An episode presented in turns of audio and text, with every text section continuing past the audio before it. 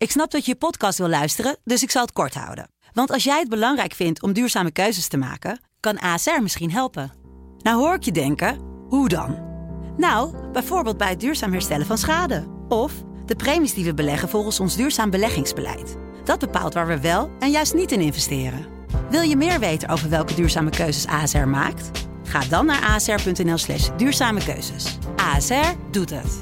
Zo, dan kan je nu lekker naar je podcast luisteren. Welkom bij onze wekelijkse corona-update van de Telegraaf. Met de meest bijzondere verhalen uit binnen- en buitenland. Met Kamran Oela.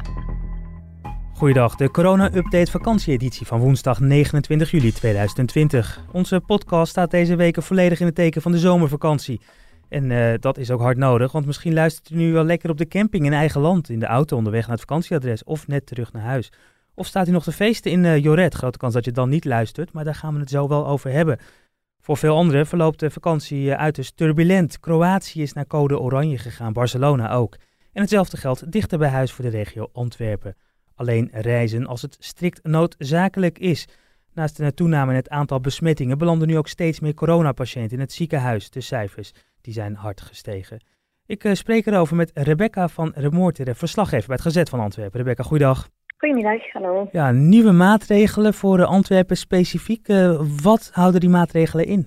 Ja, er zijn uh, inderdaad maandagavond een, een hele reeks nieuwe maatregelen aangekondigd voor de provincie Antwerpen is dat. De belangrijkste, denk ik, of degene die we absoluut nog niet kenden, waar we niet gewoon aan zijn, is het feit dat er een avondklok uh, vanaf vanavond gaat ingaan. Uh, dat wil zeggen dat het openbaar sociaal leven stopt volledig uh, tussen half twaalf s'avonds en zes uur s morgens. En de cafés en restaurants sluiten ook om elf uur. Um, alleen nog voor noodzakelijke verplaatsingen, zoals naar het werk of naar het ziekenhuis, mag je je dan nog die uren buiten begeven. Voor de rest niet meer. Um, Echt een nieuwe maatregel, die was nog niet eerder, dus dat, dat is ook wennen. Ik begreep dat ook de, de wetgeving daar ook licht voor aangepast moest worden. Klopt, het is dus maandagavond laat gecommuniceerd. Dinsdag is die regel nog niet ingegaan, um, omdat er inderdaad juridisch nog een aantal zaken moesten aangepast worden. Uh, nu komt er wel een uh, politieverordening er opgemaakt en daarover gaan ze straks uh, deze namiddag nog verder communiceren. Dus dan worden alle puntjes op de i gezet daarover. Ja, want uh, laten we eens even kijken wat er eigenlijk dan mis is gegaan. Want volgens mij in andere steden, uh, als we naar Brussel of Genk kijken, dan ziet het er redelijk goed uit. Maar in, juist in Antwerpen ging het de afgelopen dagen dus mis. Wat is daar gebeurd? Ja, wat er, wat er vooral nu leeft is het feit dat er um, te weinig cijfermateriaal beschikbaar was. Um, dat ze geen gedetailleerd overzicht hadden over waar die besmettingshaarden nu juist zaten, waar die het grootst waren. En daarom hebben ze um, niet snel genoeg kunnen ingrijpen. Um, er is ook een discussie gaande nu over een huisarts in Brussel die zegt dat er eigenlijk nog te weinig getest wordt in Brussel, dat daarom de cijfers lager zouden zijn in Antwerpen. Hm. Um, dus, dus daar, uh, daar bestaat ook wat oneenigheid over. Um, ja, en voilà, voor de rest in Antwerpen zijn die cijfers, weten ze dus nu, um, enorm gestegen uh, in heel België, maar ook in Antwerpen ja. vooral. Ik kan me voorstellen dat Antwerpenaren denken van... hé, hey, in Brussel wordt minder getest, bij ons wordt meer getest, vandaar meer besmettingen. En dan zitten wij uh, met deze maatregelen. Um, hoe is het draagvlak? Ik heb de indruk dat het nogal meevalt. Dat mensen echt wel uh, beseffen dat het, uh, dat het erg gesteld is en dat we nu moeten ingrijpen en de regels effectief moeten volgen. Dat is toch zeker zo in Antwerpen stad. We hebben juist nog een reportage gemaakt in de winkelstraten. Die zijn echt zo goed als leeg. mensen die wel aan het shoppen zijn, um, doen dat nog snel omdat ze iets echt nodig hebben, maar niet fun shoppen zit er bijvoorbeeld ook niet meer in. Mondmaskers duiken ook overal op. Um, wat wel het geval is, is, dat de regels gelden voor heel de provincie Antwerpen. En er zijn ook gemeenten waar er veel minder besmettingen zijn, of zelfs geen. En daar zijn ze natuurlijk niet zo blij met, uh, met het feit dat zij over dezelfde kan worden geschoren als, uh, als de rest van, uh, van Antwerpen. Nu heeft Nederland besloten om het reisadvies aan te passen naar code oranje. Dat betekent dus ook dat uh, alleen bij strikt noodzakelijke reizen wordt gezegd: ga dan naar Antwerpen, anders niet. Waarschijnlijk minder van die dagjesmensen, minder winkelend uh, uh, publiek, zo, zoals je het net over hebt. is men daar in Antwerpen blij mee dat de Nederlanders even niet komen? Nee, nee, absoluut uh, niet. Of toch niet, uh, toch hm. zeker niet uh, mensen die in winkels staan en, en horeca ook niet.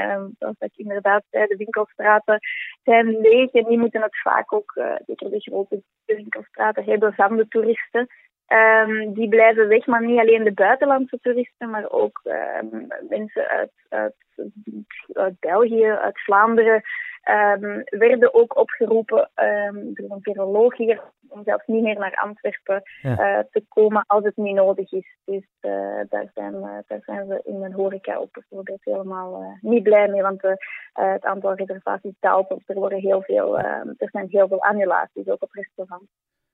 Tot slot dan de viroloog Mark van Ranst, inmiddels ook bijna soort bekendheid in Nederlandse media en onder Nederlanders geworden, een, Vlaamse viroloog. die, die wijst ons in Nederland ook op de mondkapjesplicht. Terwijl in Nederland het kabinet zegt nee, we, we, willen geen verplichte mondkapjes, want dan gaat niemand meer die anderhalf meter naleven. Hoe is dat eigenlijk op dit moment bij jullie in Antwerpen?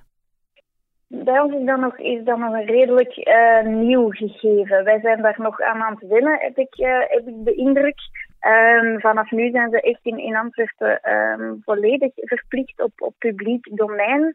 Um, ik heb het gevoel dat een afstand wel bewaard wordt, uh, ook, ook met die mondmaskers. Maar het is, het is ook voor ons nog wennen. Bij ons uh, is er nu ook een, een discussie of zijn er heel veel vragen over feit of sporten dan met een mondmasker uh, moet en kan. en ook dat is, is nog niet helemaal duidelijk.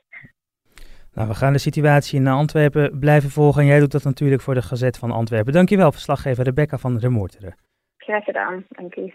Ja, en in Antwerpen dus uh, vanaf deze woensdag een uh, avondklok. Uh, S'nachts mag daar niets meer gebeuren, moeten mensen binnen blijven.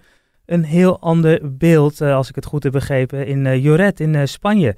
Onze verslaggever Maruza van de Groep, die was daar een aantal dagen, is net teruggekomen en zit bij mij hier in de studio. Um, dat klopt hè? Um, het, wordt gewoon gefeest in de nachten. Klopt. De jongeren die, gaan daar nog steeds gewoon lekker los. Ja. We, we, kennen Joret natuurlijk echt van, hè, van het uh, feesten, de zuipvakanties. Beschrijf eens een beetje, hoe ziet, hoe ziet zo'n dag in Joret er op dit moment uit? Het is wel echt heel anders. Ik ben er zelf nooit, nooit eerder geweest, maar wat ik begrepen heb, uh, is het toerisme misschien 10% van wat het normaal is. Mm -hmm. En dus als je loopt, dan krijg je meer het idee dat het misschien uh, nazomer is, een weekje in september, zoiets weet je wel. Um, en nu zijn de clubs zijn sinds afgelopen weekend dicht, echt gesloten, maar de kroegen zijn nog wel open. Dus de jongeren, ja, ja, die pakken eerst een terrasje en dan gaan ze de kroeg in en uh, die vermaken zich alsnog wel gewoon. Ja, dus de clubs is echt dat, hè, dat uh, club, hoe is het, Tropical geloof ja, ik. Tropics. kan ik, Tropics, ja, ja, kan ik me nog wel herinneren van heel lang geleden. Klopt. dus dat soort clubs, echt die discotheken, die zijn gesloten, maar in de kroegen tot in de kleine uurtjes? Um, volgens mij het was een uur of drie. Ik oh, dacht dat dat wel eerst tot zes uur s ochtends was, dus dat is ook wel vervroegd. Mm -hmm. Ik, ik, kom je veel Nederlanders tegen? Ja. Ja. En wat voor, uh, welke, welke Nederlanders kom je tegen? Ja, ik denk um, vooral dan wel 16 tot een jaar of uh, 18, 19, net afgestudeerd. Ja. Uh, of in ieder geval diploma behaald. Bier drinken. Nee, ik ben niet bang voor het coronavirus, maar uh, ja, je kan het wel meenemen naar Nederland. Hè. Het is toch bewezen dat jongeren het minder snel kunnen krijgen. Als je nu ook om je heen kijkt, zie je ook dat niemand eigenlijk echt anderhalf meter afstand houdt. En het is gewoon zo. Maar je zit toch al een week in een villa met allemaal met elkaar en er wordt zoveel gekloot en weet ik veel wat allemaal, allemaal gebeurt. Dus. Dit is niet waarvoor je naar Joret gaat, nee. Ja, en die wel echt uh, een zin hebben in gewoon uh, ja, een weekje vakantie, een weekje vrijheid. Weg van de ouders, weg van school, dat soort uh, dingen. Zoals we Joret kennen, zon, zuipen en seks. Gewoon ja, op die manier. komt het wel op neer, ja. ja. En hoe zit het dan met uh, die maatregelen die we in Nederland hebben? Die anderhalf meter afstand houden. Uh, en niet aan elkaar zitten, niet aan vreemden zitten. Wat, wat heb je allemaal gezien? Ja, dat uh, is daar wel een beetje een dingetje. Je hebt daar natuurlijk wel de mondkapjes. Ja. Um, en daar houden de meesten zich wel redelijk aan. En dat is ook wel echt nodig. Want die afstand die is er niet. Dat is al niet op straat. maar zeker ook niet in de kroegen. Daar is het gewoon je, je, kan gewoon uh, met, met, je buurman tongen of uh, dat, uh, ja, dat, dat, dat maakt allemaal. allemaal ja, dat gebeurt allemaal. Het is niks anders dan anders. wat dat betreft is er, is er helemaal niets, niets veranderd daar. Hoe, hoe, hoe, kijken de, de locals ernaar, gewoon de, de Spanjaarden? Zijn die blij dat het gewoon wel iets van toeristen zijn? Of zijn ze toch ook een beetje bang van, ach, straks zijn wij het volgende Barcelona? Ja, ik heb wel begrepen um, dat de mensen in Catalonië niet heel erg fan zijn van de toeristen. Mm -hmm. Um, Lorette leeft wel echt van toerisme. Mm -hmm. Dus ja, dat, dat, het feit dat nu code oranje is in Barcelona, dat is voor hen weer, weer een extra klap, denk ik. Ja, want zij moeten gewoon die toeristen hebben, anders valt die hele industrie stil. Ja, ja. En er zijn ook uh, van oudsher volgens mij veel Nederlandse ondernemers hè, in, uh, in, uh, in Joret. Heb je daar ook iemand van gesproken? Klopt, ik heb er twee gesproken. Slechter dan dit wordt het niet. Dus als we dit overleven, dan kunnen we daar naar alles aan. Als je het procentueel wil weten, dan zitten we op ongeveer denk ik 20 tot 25 procent van wat er normaal gedraaid zou moeten worden. Ja. Ik hoef niet uit te leggen dat het, dat het heel moeizaam is. Maar ja. de clubs is het, is het lopen op een dun lijntje tussen wat wat mag aan de ene kant en wat je wilt aan de andere kant. En ook om de boel draaiende te houden. Eentje die heeft net in februari, daar uh, is die een patatzaak begonnen, een Hollandse patatzaak. Ja.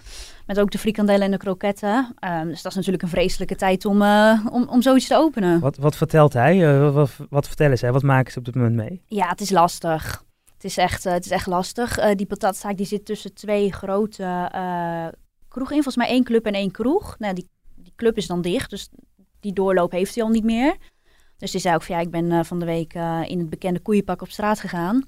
om toch uh, mensen hier naartoe te krijgen. Dus echt dat ouderwetse proppen om mensen ja, binnen, ja. binnen te krijgen. En, en, lukt dat redelijk? Of is dat echt Volgens mij was dat, was dat wel gelukt, ja. ja. De patatzaak zat toch nog vol die nacht. Ja, en die, jij bent zelf dus in uh, Juret geweest een uh, aantal uh, dagen, dus je hebt ook gevlogen. En ja.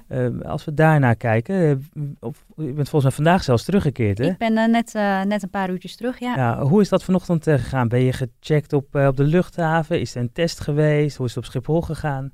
Op Schiphol um, was ook wel meteen alles met mondkapjes. werd ook redelijk streng wel opgelet. Mm Um, en je moest ook een gezondheidsverklaring invullen om in Spanje te komen. Dan, eh, als je dan bij binnenkomst, moest je die laten zien. Dus dat heb je hier gedaan toen je voordat je naar Spanje ja, ging? Dat, ja, dat kon ook in het vliegtuig trouwens. Ja. Dus dat, uh, Maar die was heel belangrijk. Um, en ik had ook nog een gezondheidsverklaring ingevuld van Schiphol zelf. Die, mm -hmm. Daar kunnen ze ook nog om vragen namelijk.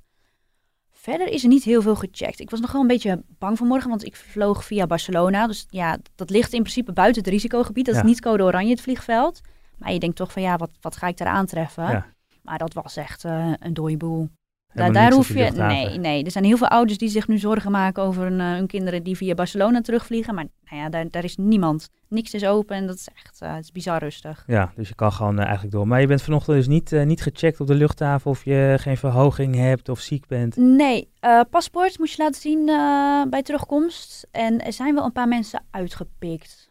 Uh, want er liep naast mij liep wel een, een ik denk een Spaanse mm man, jongen, denk ik dat het was. Die moest wel even, even meekomen. Dus ik denk dat ze die dan wel checken. Ja. Maar de rest mag gewoon doorlopen. En het paspoort is wel gecheckt. Dan normaal gesproken, als je uit Spanje terugvliegt, is dat niet de nee, bedoeling. Nee, nee. Is ook verteld waarom dat wordt gecheckt of nee, niet? Nee, dat is... Uh... Dus dat was het, uh, was het enige. Hoe denk je dat het verder gaat in Joret de komende weken? Blijft het gewoon feesten of uh, wordt dat minder, denk je? Nee, dat is nog wel een dingetje. Want Catalonië wil over tien dagen kijken of ze de hele boel gaan dichtgooien. Dus voor zover ik begrepen heb, uh, nou, in ieder geval de ondernemers die er zitten en de Nederlanders, die denken wel dat dat gaat gebeuren. Dus, dus ik denk dat je over tien dagen wel, uh, nou max tien, ik denk dat er nu nog zeven zijn, dat je dan wel daar weg moet zijn, anders heb je echt een probleem. Vrezen die ondernemers ook echt voor hun bestaan? Dus, uh, je, je zal maar net zo'n krokettentent hebben gestart.